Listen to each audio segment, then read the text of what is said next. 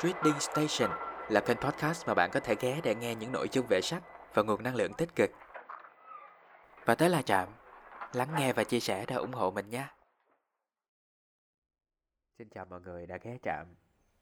Chúng ta lại gặp nhau trong Trạm Cảm Xúc. Và hôm nay là số thứ ba với chủ đề Kỳ vọng, động lực hay gánh nặng. Và mở đầu cho số podcast ngày hôm nay sẽ là một lá thư của một bạn gái 19 tuổi, sinh viên năm thứ hai trường Y, gửi về cho hộp thư ẩn danh trạm cảm xúc. Chúng ta cùng lắng nghe và ngẫm nghĩ xem kỳ vọng là gánh nặng hay là động lực.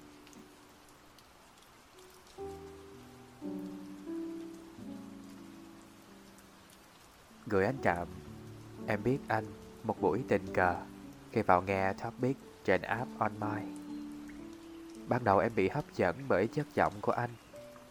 Nhưng sau khi ngồi nghe anh chia sẻ Lắng nghe anh nói Em liền muốn gửi đến anh lá thư này Để viết ra những điều trong lòng bấy lâu nay. Nếu không Em nghĩ chữ nữa Chắc là em chết ngàn mất. Năm nay em 19 tuổi là sinh viên năm 2, Đại học Y. Cái ngành nghề mà trong khoảng thời gian là sinh viên thì chẳng thể mà đi làm thêm theo đúng ngành. Bởi lẽ đây là công việc liên quan đến bạn người nên chẳng nơi nào dám tuyển sinh viên cả. Em nhắc đến điều này một phần vì em áp lực chuyện học hành. Kiến thức ngành y rất nặng. Hai bữa làm kiểm tra thường xuyên, ba bữa kiểm tra định kỳ hầu như chỉ học và thi. Mà học phí trường y cũng không phải nhẹ nhàng gì cho cam. Năm sau còn tăng đến 70%. Em lại là một đứa cố chấp. Đã đặt ra mục tiêu thì phải làm cho bằng được. Dù nhiều lúc áp lực, muốn phát điên. Nhưng lại chẳng thể dừng lại. Gia đình em cũng bình thường thôi, Chẳng giàu có gì Bố mẹ em lại làm ở cái tuổi đáng ra phải được nghỉ ngơi dưỡng già. Nhưng vì em sinh sau đẻ muộn, nên vợ bố mẹ vẫn phải làm lụng vất vả. Mà nhất vào cái thời đại dịch này, kinh tế đang khó khăn.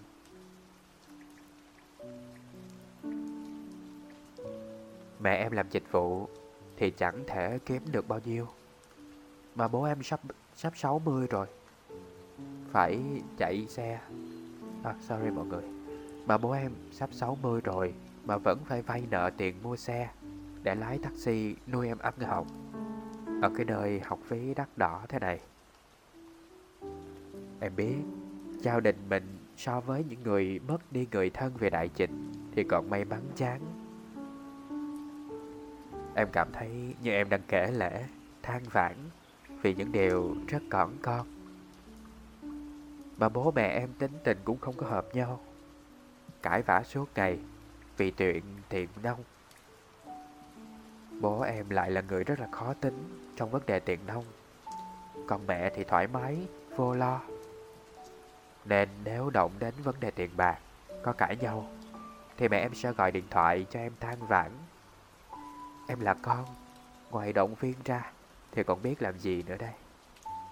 Nên mỗi lần Nói bố xin tiền học, Em như bị khủng bố tinh thần.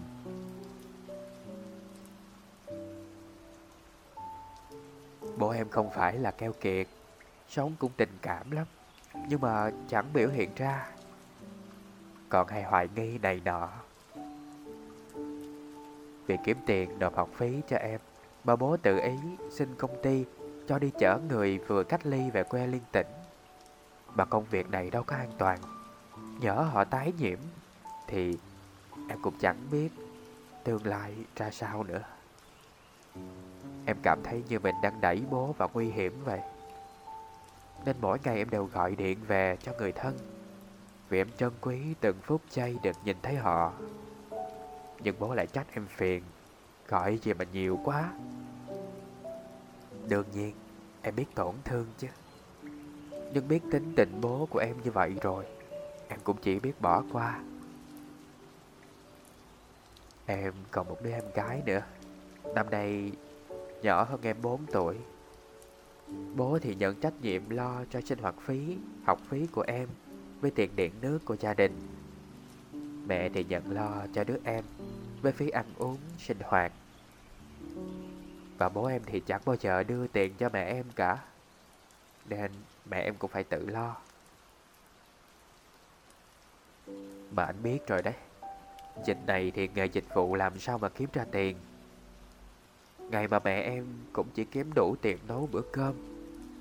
Nên hàng tháng, Bố em hay gửi em tiền sinh hoạt phí, Thì em thường chuyển ngược lại cho mẹ em Để đỡ chút nhọc nhằn. Còn tiền sinh hoạt của em á, Là do em chạy song song hai công việc kiếm tiền một lúc. Em ngoài giờ học y ra. Còn có mục tiêu là trở thành giáo viên dạy yoga nhưng hình thể của em không có. Nên người ta tập 1 thì em phải tập cấp 3. Vì nếu em chẳng cố gắng, thì em sẽ chẳng còn gì trong tay cả. Mục tiêu của em cũng rõ ràng lắm anh à. May mà em được cái là biết sắp xếp thời gian, Nên việc học và việc làm của em rất ổn Dù nhiều lúc em cảm thấy như bị đè bẹp chí đi cho phép em bản thân à, Em cho phép bản thân ngủ 6 tiếng. Sáng 5 giờ dậy tập thể dục. Vì với cường độ học và làm của em Không có sức khỏe thì không được. Em cũng chẳng muốn ốm đau đã phải đi viện. Tại viện phí nặng lắm anh ạ. À. Đến 6 giờ em học qua bài một lần Rồi 7 giờ đến trường Học đến 11 giờ. Trưa về em tranh thủ làm việc online. Đến 1 giờ chiều Lại đi học tiếp đến 5 giờ chiều. 5 giờ em tranh thủ làm rồi đi tập.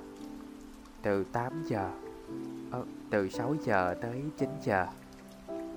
Vì thể trạng dễ phì của em Nên em phải hoạt động ở cường độ cao. Xong từ 9 giờ tối tới 12 giờ đêm Em vừa học vừa làm vì những việc làm của em không liên quan đến ngành học Nên em phải tự học cả. Em học edit, học viết content, học ngoại ngữ. Em còn tự rèn bản thân mình Phải đọc sách Mặc dù em không thích. Tất cả chỉ vì trong sách nhiều kiến thức. Em dành thời gian tham gia câu lạc bộ Để tạo dựng các mối quan hệ cho sau này. Em biết Dù nãy giờ em chỉ viết tạp nham nhưng bản thân em khi viết ra những dòng này Đã cảm thấy thoải mái hơn rất nhiều. Vì em không muốn khóc. Mỗi lần em trực chuẩn bị khóc, Em lại nghĩ, Mày giả chân vừa thôi, Khóc lắm cái gì? Mẹ thớ Em tuy là con gái, Nhưng lại thuộc tuyếp cao to, Nên chẳng mấy ai nhìn vào mà muốn bảo bọc cả mà tính cách của em thì lại không muốn bản thân dựa chạm vào ai. Em ngại họ phiền.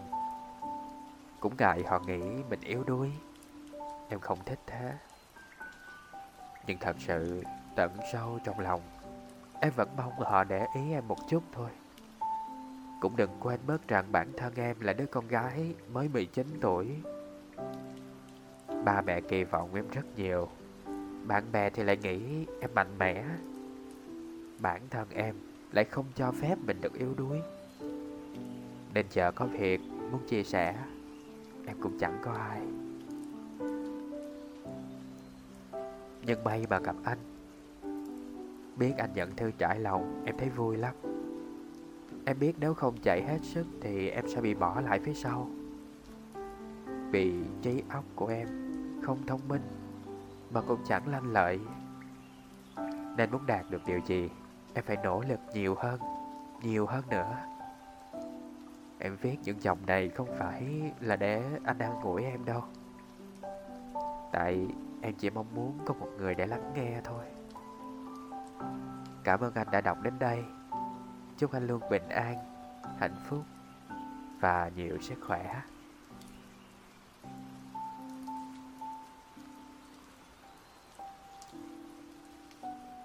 Mọi người vừa lắng nghe lá thư của một bạn nữ 19 tuổi, sinh viên năm thứ hai Đại học Y, gửi về cho hộp thư ẩn danh của Trạm Cảm Xúc qua website blog của trạm.com. Cảm ơn mọi người đã lắng nghe. Và nếu như các bạn, à, những bạn đang nghe trực tiếp buổi phát sóng này, sau khi nghe lá thư này xong có những điều gì muốn chia sẻ, có những cảm xúc gì, hay là quan điểm gì, thì đừng ngần ngại à, on the mic và chia sẻ với Trạm nha. Cũng rất là xin lỗi mọi người vì giọng hôm nay của mình không có được ổn cho lắm. Hơi bị tịt mũi một xíu.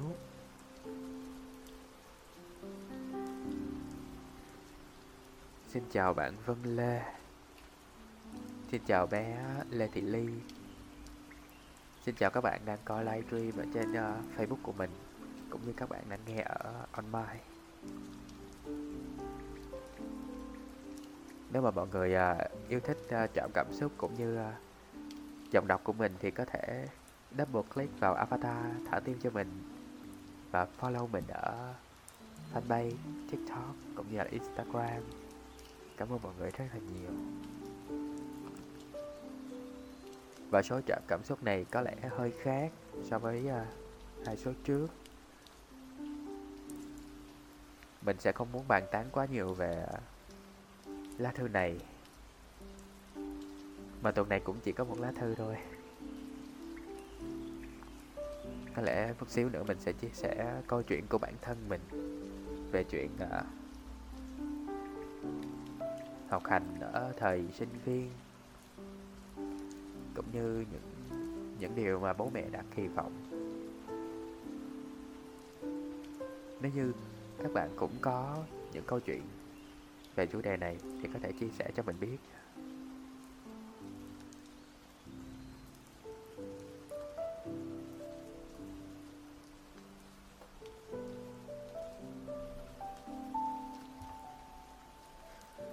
Và thật ra cô bé trong lá thư này giỏi hơn mình rất rất là nhiều.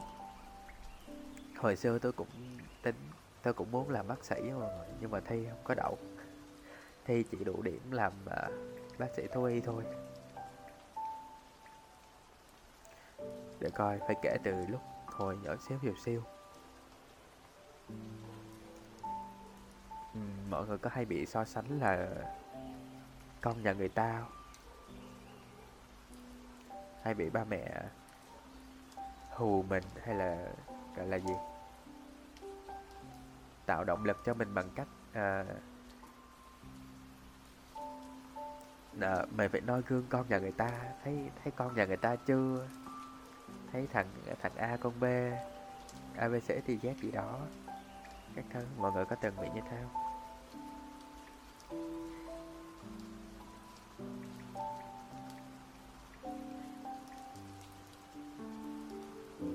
Còn tôi á hồi mà nhỏ xíu á à, hồi mà lớp mầm hay là à, cấp 1 á thì không có bị so sánh là con nhà người ta.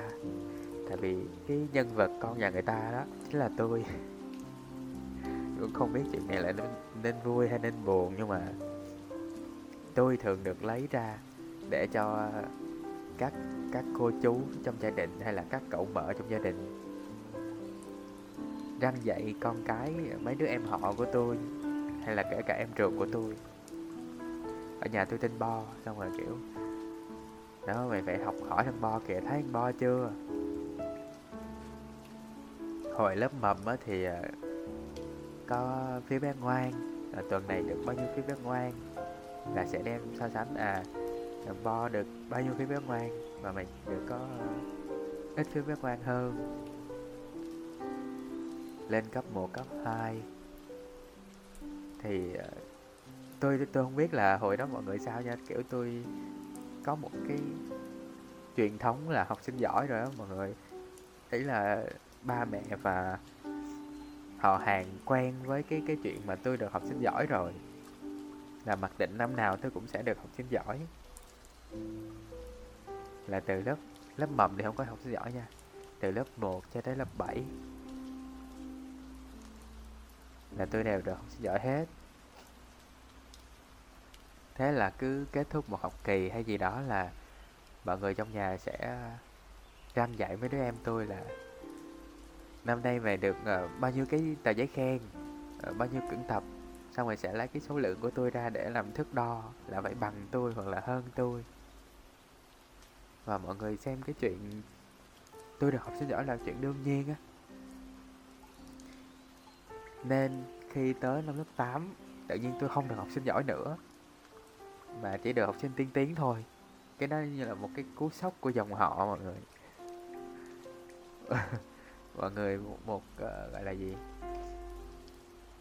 Sang chấn tâm lý đó mọi người là tại sao? Tại sao thằng bo chỉ được học sinh tiên tiến và ba mẹ tôi cũng uh, tại sao không được học sinh giỏi? Tại sao chỉ được học sinh tiên tiến? Tại sao chỉ có 8 chấm mà không phải 9 chấm. Và có rất là nhiều câu hỏi tại sao mà tôi không thể nào trả lời được. Tôi cũng không biết tại sao.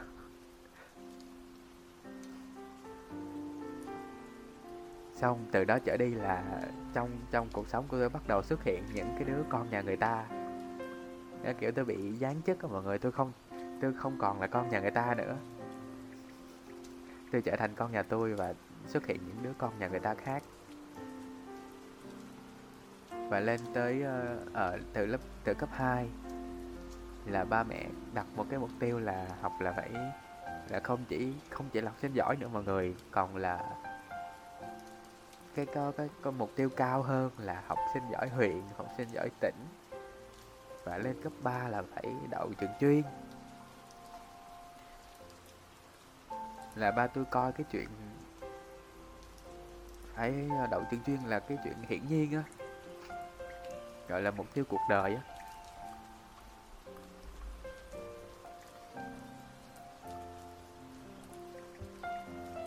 Hay có mấy câu là tại sao người ta làm được mà mà, mà con không làm được?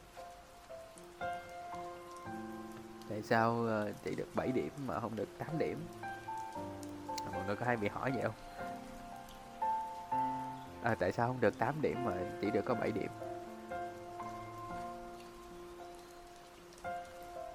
Và lúc lúc mà bị hỏi thì mọi người có có biết cách trả lời như thế nào cho ngầu lòi. Còn tôi chỉ biết đứng nhìn thôi. Và những lúc như vậy tôi tôi bị ức lắm. Không biết hồi nhỏ mọi người tức lên mọi người sẽ làm gì, nhưng mà tôi có một cái thói quen. Tôi mà tức lên là tôi sẽ đi uống nước. Tôi uống rất là nhiều nước. Vì mình không cãi lại được mà mình cũng không có, gọi là, phản ứng, phản kháng gì được á mình cứ đứng im, ngồi nghe xong rồi tại sao tao hỏi mày trả lời? Chịu luôn á, không biết trả lời sao luôn. À tức quá, đi đi xuống nước. Rồi lại đi đi nốc nước á.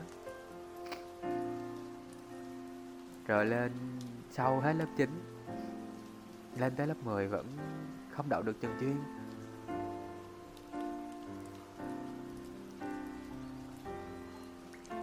Rồi lên tới cấp 3 thì lại có một mục tiêu khác là phải uh, làm uh, bác sĩ kỹ sư công an. Nhưng mà tôi tôi biết luôn là cái khả năng của tôi nó không không thể nào được ờ, tới những cái ngành đó được. Nên là tôi chọn là tôi suy nghĩ lúc đó tôi suy nghĩ là tôi cũng hơi thích bác sĩ kiểu cũng học học được được sinh xíu. Trong tất cả các môn học chắc học giỏi nhất là môn sinh còn mấy môn kia là đều ngơ ngơ hết mọi người. Ngay kể cả toán lý hóa cũng ngơ ngơ luôn. Chỉ học được mỗi môn sinh thôi. Thế bây giờ tôi uh, tôi suy nghĩ theo cái hướng logic là uh, bác sĩ nhân y là mình không đậu được rồi nè. Vậy thôi mình học bác sĩ thú y đi nó cũng là bác sĩ mà nó ít điểm hơn xíu. Nó khả thi hơn xíu. Nhưng mà ba tôi lại không thích không thích ngành bác sĩ thú y kiểu ba tôi kỳ thị ngành bác sĩ thú y mẹ tôi thì uh, kiểu uh, chỉ cần là tôi muốn học thì sẽ cho tôi học thôi. Không uh, không cấm cản mà cũng không uh, khuyến khích còn ba thì ba rất là kỳ thị luôn. Và ba tôi muốn tôi học nông học. Vì nhà nhà thì nhà thuần nông gọi là ba làm nông thì con học nông học. Ra sau này có ờ, đầu vào chắc chắn kiểu vậy. Nhưng mà tôi lại kỳ thị ngành nông học. Tại vì thực ra từ nhỏ tới lớn đã không không không tiếp xúc với uh, rẫy rẫy rượt rượt gì nhiều mọi người căn bản hồi đó nhà tôi chuyển qua làm rẫy cũng ờ, mới đây thôi à nên từ nhỏ tôi không có tiếp xúc. Và tôi cũng ngại cái chuyện ờ, làm việc ờ, ngoài ngoài rẫy. Nên tôi cảm thấy tôi không thích học, ngành nông học thế là tôi sống chết đòi phải học ngành thú y. Và sau khi học thú y rồi á, giữa năm nhất, thì ba tôi vẫn ờ, kiên quyết là thay đổi cái ý định của tôi bằng cách là khuyên tôi chuyển ngành. Nhưng mà tôi vẫn không chịu.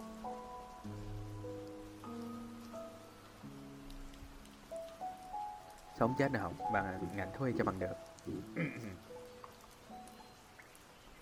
và mọi người biết một cái chớ treo là gì không? Một cái chớ treo nhất là sau khi tôi học lên năm 2, năm 3 rồi tôi mới phát hiện năm là tôi không giỏi và tôi cũng không thích cái ngành thú y như tôi nghĩ. Nói chắn là tôi học ngu quá mọi người. Tôi học quá ngu. Và thêm một số những cái lý do khách quan chủ quan khác mà cái cái cái cái tiến độ học tập của tôi nó bị ờ, trễ hơn mọi người rất là nhiều. Thế là tôi cũng nản. Nhưng mà tôi suy nghĩ là bây giờ là cũng đã nửa chặng đường rồi. Không thể nào mà bỏ được. Bỏ thì ăn nói thì sao với uh, với ba mẹ? Làm sao mà ba mẹ có thể chấp nhận được? Đặc biệt là ba tôi. Thế là tôi uh, thôi cứ mặc kệ để đó. Cố gắng cố gắng cố gắng kiểu hy vọng là một tương lai sẽ sáng sáng lạng hơn so với trong con đường thú y của của tôi.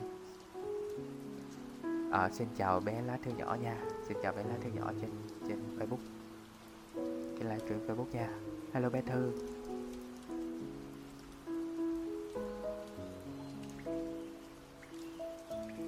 Và cũng giống như uh, cái bạn trong lá thư đầu tiên mà tôi đọc á trong lá thư lúc nãy tôi đọc bạn đó có nói là học ngành ngành y thì rất là khó để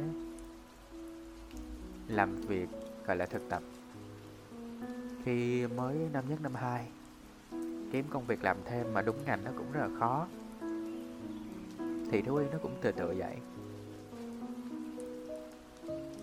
Ờ, ở ngành thú y ở chỗ tôi á thì các bạn có thể đi thực tập được, có thể xin đi thực tập được. Nhưng mà thường á, là sẽ không có trợ cấp, không có lương, không có lương cho những sinh viên thực tập ở những phòng khám.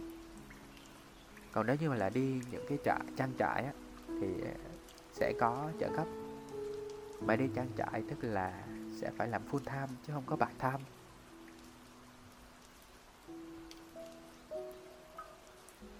Và tôi cũng có đi thực tập phòng khám ở một số nơi. Không lương. Nhưng mà những cái gì nhận lại được thì nó cũng không ờ, giúp ích được gì nhiều lắm. Tại vì quanh đi quẩn lại chỉ là những công việc nó liên quan tới ờ, dọn dẹp này nọ lạc vặt lạc vặt.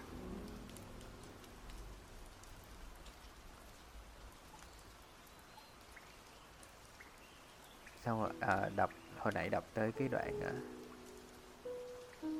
bạn cái bạn trong lá thư này có một cái sở thích khác trừ ờ, việc học ngành y.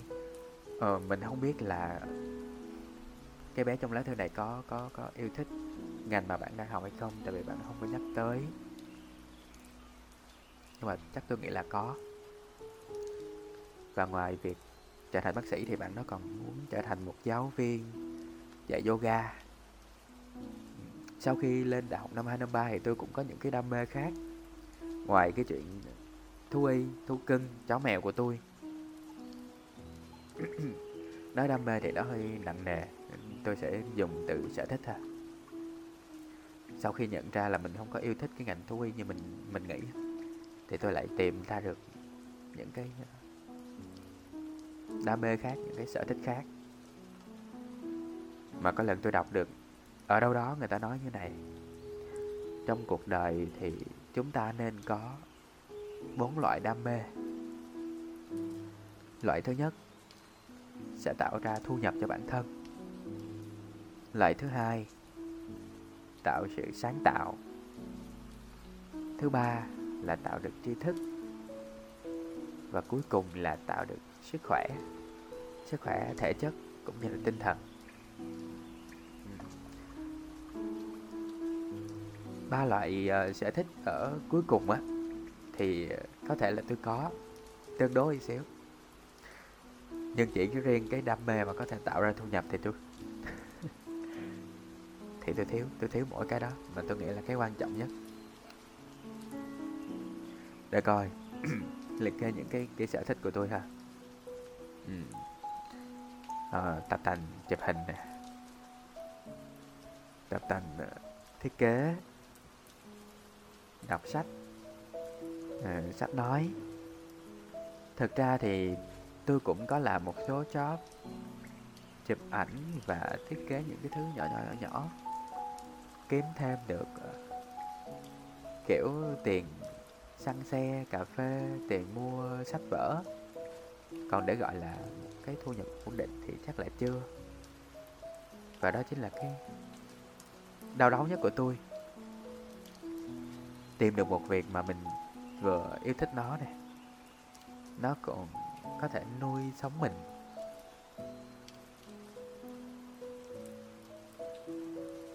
Mà trong khi cái ngành mà tôi đang học á, cái ngành đáng lẽ là sẽ là công cụ kiếm tiền, cần câu cơm của tôi sau này á thì tôi đang có cái ý định từ bỏ, làm trái ngành, chuyển ngành.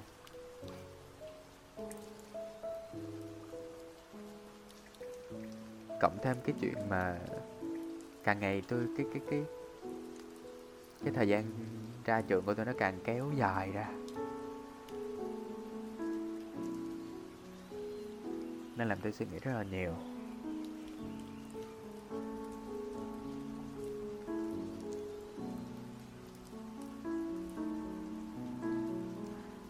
Nhưng mà tôi gọi là mình tôi không dám đối mặt với cái chuyện đó mà không dám đối thoại. Nói lên cái cái cái vấn đề của mình đối với ba. Đáng lẽ là năm nay học kỳ này là đây sẽ kết thúc và ra trường. Ít nhất là cũng sẽ làm đồ án theo như uh, lịch trình cũng như những bạn cùng trang lứa của tôi. Nhưng không do đang bị trễ khá là nhiều môn. Và sau khi ba tôi ờ, biết được cái chuyện mà hết hè này tôi vẫn chưa được ra trường thì ba khá là buồn. Nên nên tôi càng có lý do để tôi không dám nói với ba là à ba ơi, chắc là con sẽ không làm ngành này đâu. Hoặc là có thể sau này ra trường con sẽ chuyển ngành khác hay là tệ hơn nữa là chuyển ngành nhưng mà chưa ra trường nhưng mà chuyển ngành luôn. Không là cái phương án, cái phương án đó tôi cũng thích lắm. Tôi vẫn muốn mình ờ, sẽ cố gắng tốt nghiệp hơn. Nhưng mà tôi không dám nói với ba mọi người. Khi hồi xưa mình đã đời sống đời chết để học cái ngành này, tốn bao nhiêu là cơm áo gạo tiền. Bao nhiêu là sự ờ, kỳ vọng của ba mẹ nè. Rồi cuối cùng, không được một cái kết quả gì hết.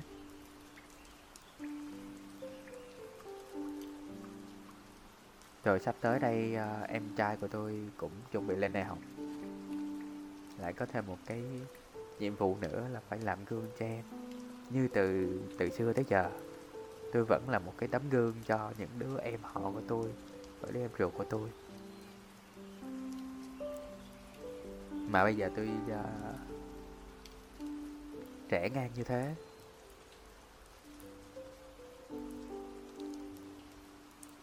Thì liệu có tốt không?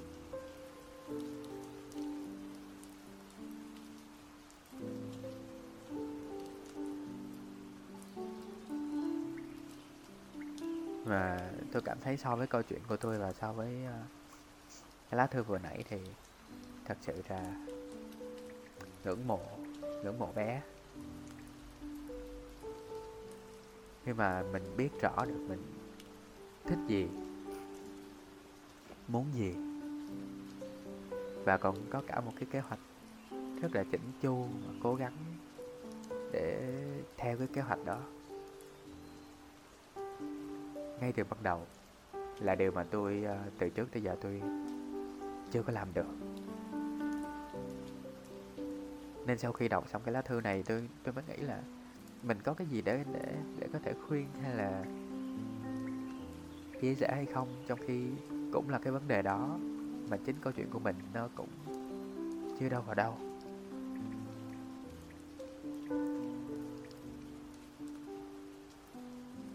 Tôi cũng có một người bạn học, thật ra là một người bạn lớn hơn tôi vài tuổi. Cũng là ngành y, đang làm, đang lòng, đang làm trong ngành y tế. Đọc cái lá thư này xong tôi nghĩ ngay tới cái bạn đó và gửi cho bạn đó xem. Bạn đó ờ, chia sẻ, hồi trước bạn cũng y chang như thế này. Và trường hợp khá là tệ mọi thứ khá là rối tung lên.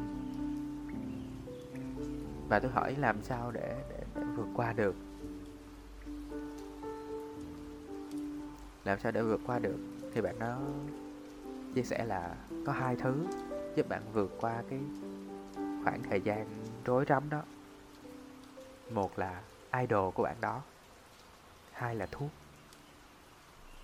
Ấy là thuốc thuốc medicine đó mọi người thuốc chữa bệnh đó chứ không phải là thuốc kia đâu. Nên tôi cảm thấy tôi còn khá là may mắn. Chào bé Nguyên nha. Chào bé Nguyên trên livestream Facebook nha.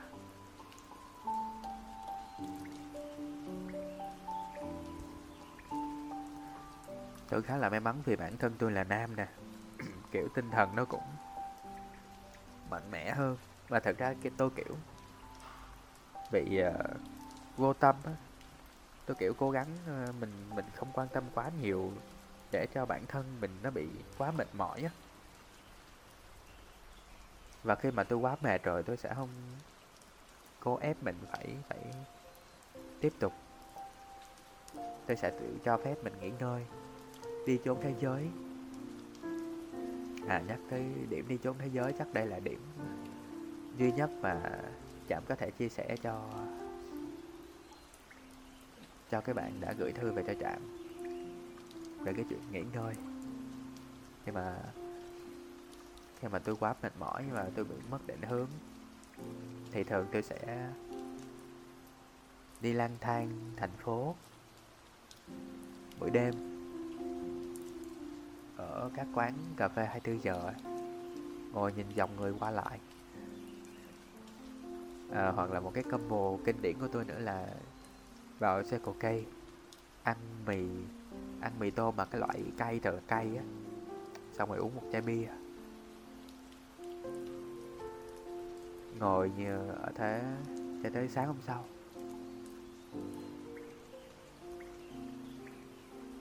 Tôi cũng không tôi cũng như bạn này kiểu không khóc được. Không phải là không muốn khóc hay là cảm hay là sợ bản thân mình yếu đuối nhưng mà là kiểu mình cảm thấy nó nó chưa đủ và cảm thấy bản thân mình không nên khóc ấy, kiểu vậy. Nhưng mà tôi vẫn tôi vẫn nghĩ là nếu mà mệt quá thì mình cứ nghỉ ngơi. Nếu mà muốn khóc thì cứ khóc. Không cần phải uh, có một ai đó thật sự tin tưởng hay là là bạn thân? Hay là người thân gì đó để mình có thể khóc bên họ mà mình khóc một mình cũng được. Nếu như không có ai thật sự để mình có thể ờ, tin tưởng, an tâm để khóc với họ thì cứ khóc một mình mình thôi. Cho bản thân mình nghỉ ngơi một xíu. Tôi nghĩ cái chuyện khóc lóc nó không phải là cái gì đó nó quá yếu đuối. Hay là nó quá ờ, quá xấu xí, tiêu cực gì cả. Lúc mà đọc lá thư này tôi định đặt cái chủ đề ngày hôm nay là chọn yếu đuối là mạnh mẽ. Tại vì trong lá thư bạn này liên tục nhắc tới cái chuyện bạn nó không muốn khóc, bạn không muốn khóc vì bạn sợ mọi người gọi bạn đó là giả trân hay là cái chuyện nó không đáng để khóc. Tôi cảm thấy là cứ tôn trọng cảm xúc của bản thân thôi. Mình phải tôn trọng bản, cảm xúc của mình. Và cái sự lựa chọn yếu đuối tính ra nó cũng là một sự mạnh mẽ, đúng không? Dám yếu đuối thì có phải là yếu đuối không? Hay là mạnh mẽ?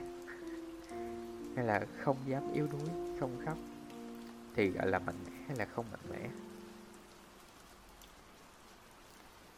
Tôi cảm thấy là cứ nên mạnh mẽ cho bản thân mình được nghỉ ngơi.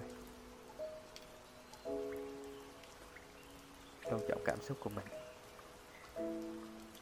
Và nhiều khi á, tôi có cảm tưởng là nếu như cái sự kỳ vọng của người thân đặt lên mình và khiến mình lúc đầu thì nó là cái động lực để để giúp mình tốt hơn. Nhưng mà biết đâu được khi càng ngày mình nhận ra bản thân của mình không đủ hay là muốn đi theo cái hướng khác mà trái ngược lại với kỳ vọng của mọi người thì sao? Khi sau một, càng ngày càng trưởng thành, càng lớn lên thì mình hiểu bản thân mình muốn gì và thích gì hơn, đúng không? Và chớ trêu là nó không giống như cái kỳ vọng ban đầu của mọi người mà chúng ta cứ cố gắng chạy theo chạy theo nó. Thì có khi nào dần dần mình quên mất là mình thật sự muốn gì? Quên mất mình là ai? Như thế thì sẽ rất là mệt mỏi. Mình không là mình nữa và mình mình sống không không vì bản thân nữa, mà vì một cái kịch bản của người khác viết cho mình.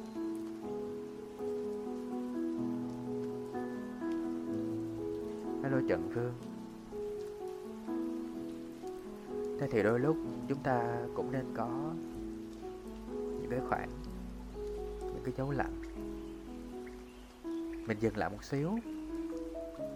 Và tôi nghĩ nha, cái chuyện mình dừng lại không đồng nghĩa với cái việc mình sẽ bị bỏ lại trên con đường của chính mình đâu. Bây giờ thế giới, nó là thế giới phẳng rồi. Và tôi thích cái quan niệm đó thế giới này là một mặt phẳng nằm ngang.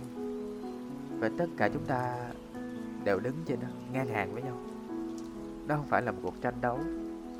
Nó không phải là theo phương thẳng đứng như một cái cầu thang và chúng ta thay nhau leo lên.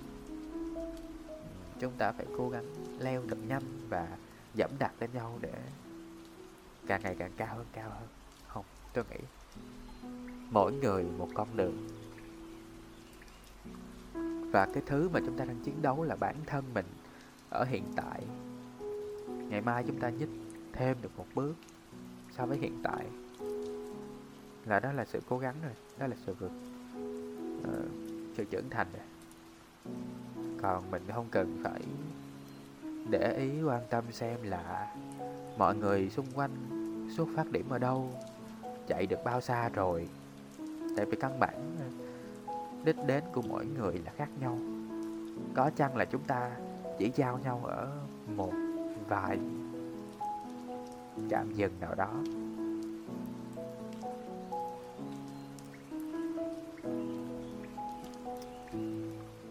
Căn bản là mình phải tìm hiểu bản thân mình. Con đường con đường mà mình muốn đi là gì? Và thật ra là tôi vẫn đang trên cái công cuộc tìm hiểu đó. Và khi mà tìm được rồi thì việc của mình là đi thôi, đừng quan tâm tới người khác. Mệt thì dừng lại nghỉ ngơi xíu, rồi mai lại đi tiếp.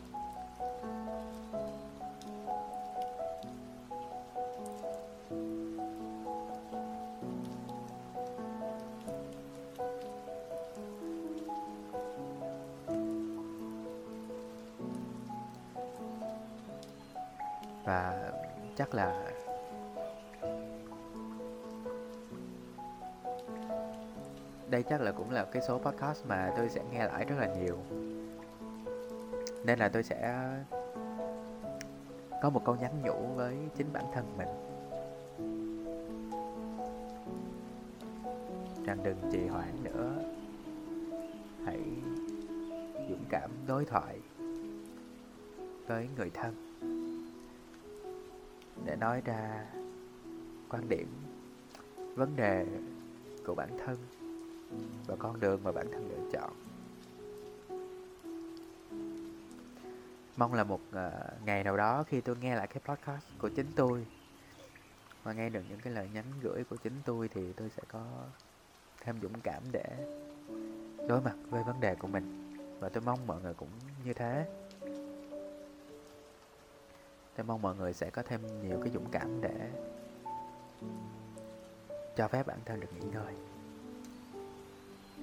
cho phép những cảm xúc của mình dù là tiêu cực hay là tích cực được công nhận được lắng nghe được giải bày. Và ít nhất là trong hộp thư ẩn danh của chợ cảm xúc. Nếu như mọi người không biết uh, biết ra ở đâu nói ra với ai thì tôi luôn ở đây. Trần cảm xúc luôn sẵn sàng lắng nghe những xúc cảm của mọi người. Và những lá thư, những câu chuyện của mọi người Sẽ là nguồn động lực Cho tôi Để tôi tiếp tục làm Tiếp tục cái sở thích đam mê mà ờ, Mãi vẫn chưa kiếm được thu nhập của mình. Số hôm nay tới đây thôi hả? Và hẹn gặp lại mọi người vào à, những show podcast sau. Hẹn gặp lại mọi người ở trạm đọc vào 246 hàng tuần 8 giờ tối. Cũng như à, 8 giờ tối chủ nhật với trạm cảm xúc. Nếu như yêu thích những sản phẩm của tôi, giọng nói của tôi, thì có thể ủng hộ tôi bằng cách follow, like, share những cái nền tảng podcast mạng xã hội như TikTok, Instagram, fanpage của tôi. Gửi thư về cho Trạm Cảm Xúc. Và tất cả những thứ đó tôi đều để hết trong địa chỉ website blog của Trạm.com Còn nếu mà yêu quý hơn nữa thì có thể donate cho tôi qua Momo. Ok, cảm ơn mọi người đã ghé Trạm và lắng nghe. Chúc mọi người có thêm nhiều sự tích cực hơn trong cuộc sống. See ya.